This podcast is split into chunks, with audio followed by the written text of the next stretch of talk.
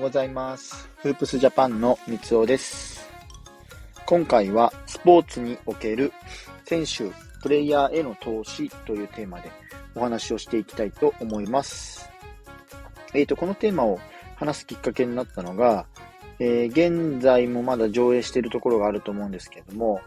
えー、エアーという、え、まさにあのエアジョーダンが誕生するまでの物語を描いた映画が、えー、今回の、えー、テーマを話そうと思ったきっかけです。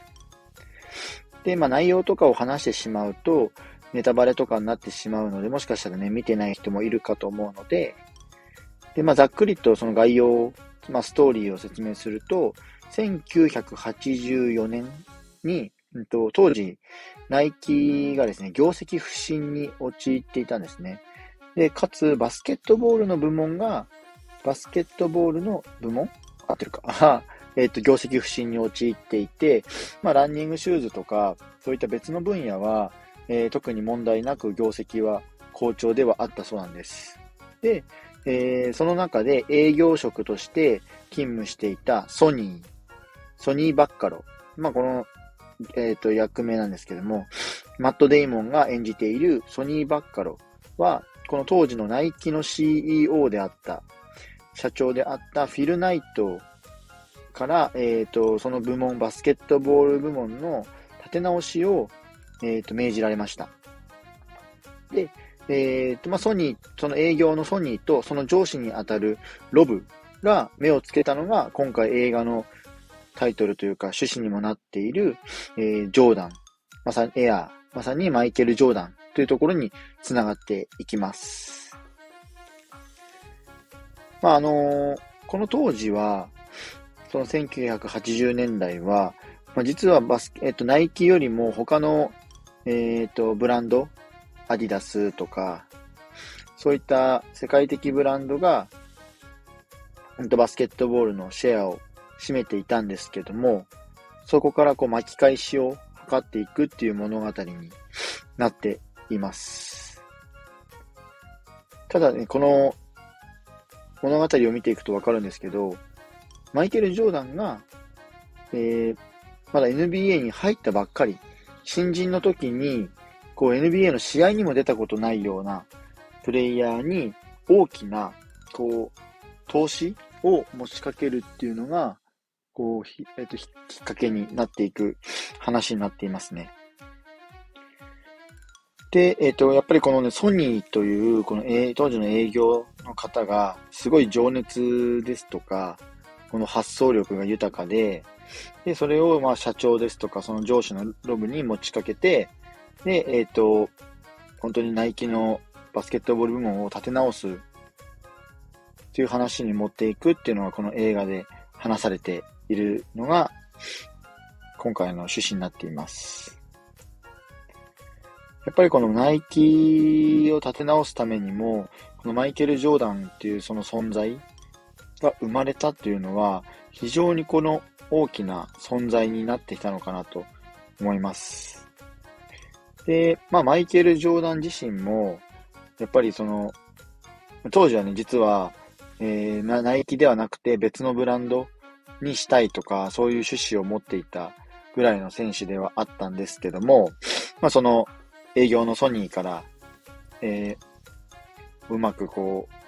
話を持ってきてもらった上で、情熱ですとか、今後の方針とか、そういうのを、えー、と受け入れて、えー、このエアジョーダンを作るっていう物語になっているんですけれども、やっぱりね、マイケル・ジョーダン自身も、えっ、ー、と、当時ね、えっ、ー、と、一巡目の、本当にその1900、まさに84年か、の、えー、NBA ドラフトで、全体3位指名でシカゴブルーズに入団を果たしまして、で、えっ、ー、と、1991年から91、92、93か、93と、あと96、97、98の合計6度にわたって、最終的に NBA チャンピオンに輝いて、で、えっ、ー、と、すべての NBA のファイナルで MVP を獲得しています。で、えっ、ー、と、入団した年の、えー、新人王にも輝いていたりですとか、えー、柔道の得点王、シーズン得点王、スティール王とか、スラムダンクコンテストに優勝したりですとか、そういった形でもう本当にバスケットボール界ではもう知る人ぞ知るプレイヤーになっていて、マイケル・ジョーダン自身もその素晴らしいプレイヤーになっていて、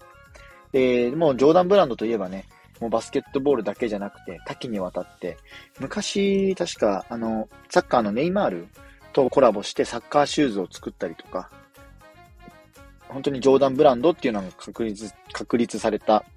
っていうのが、えー、今の現状のジョーダンになっているんですけども、まあ、ここから話はこのね、あの、投資っていう部分につながってくるんですが、まあ、最終的にこのエアジョーダン、えっ、ー、と、発売した当初が初年度で最終的にはもう1億6200万ドル。現在では年間で40億ドルの売れ行きになっています。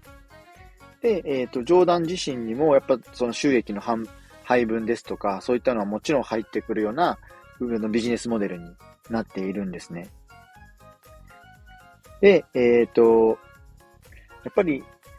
映画の中にもちょこっとあったんですけど、えー、各 NBA のドラフトの選手のデータですとか、この何位指名になる選手には、えー、話を持っていこうという会議がやっぱりあるんですよ。その中で、あの、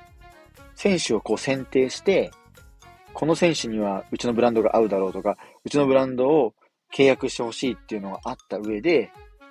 えー、それを会議して、その選手に提案しに行くっていうのが、まあ、もちろんナイキだけじゃなくて、他のブランドもやっていることではあると思うんですけど、まさにこれって投資、選手への投資にもなって繋がってくるのかなと思います。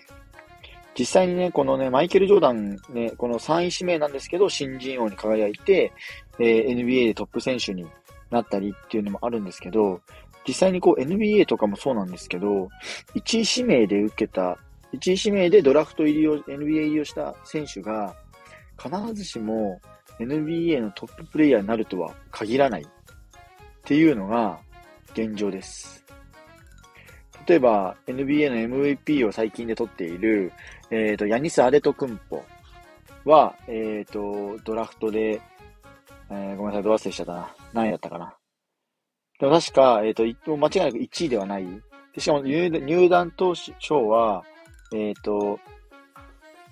本当に線が細くて、活躍もあんまりしないんじゃないかとも言われていた選手だったんですけども、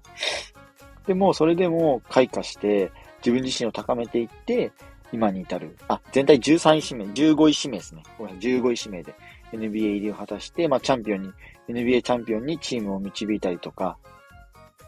そういうのもあったりですとか、あとは、うんと、最近だと NBA プレイオフで、非常にこのね、ミルウォーキーと戦ってて、こう、盛り上げをかけているマイアミヒートの所属しているジミー・バトラー。